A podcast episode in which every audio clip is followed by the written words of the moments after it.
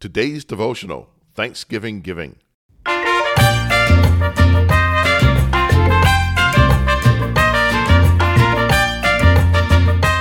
We're just days away from Thanksgiving and another season of giving.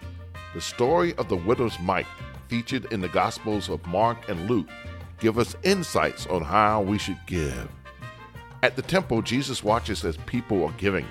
He sees the rich in a showy display give, and then he sees a poor widow sacrificing all she had to give. The story highlights three ways to give. One, we can give out a show. Two, we can give out of sacrifice. Or three, we can give out of abundance. Of these three ways, giving the most sustainable and godly way is for us to give out of abundance. Jesus in John 10:10 10, 10 says, "I came so that you may have life and have it abundantly."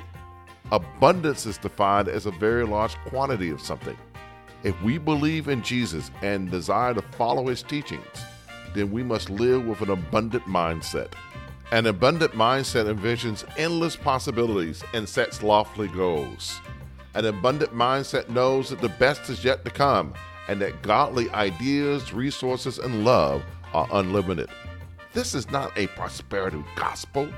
Giving out of an abundant mindset of our time, talents, and money simply means that we're not giving for show.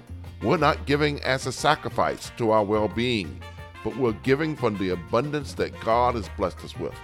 So, this Thanksgiving season, let us give thankfully out of the abundance that God has given to us.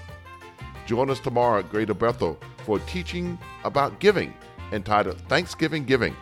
Worship at 11 a.m. Eastern at 140 Rose Street in Athens, Georgia, or online via YouTube or Facebook. And so until tomorrow, blessings, peace, and love.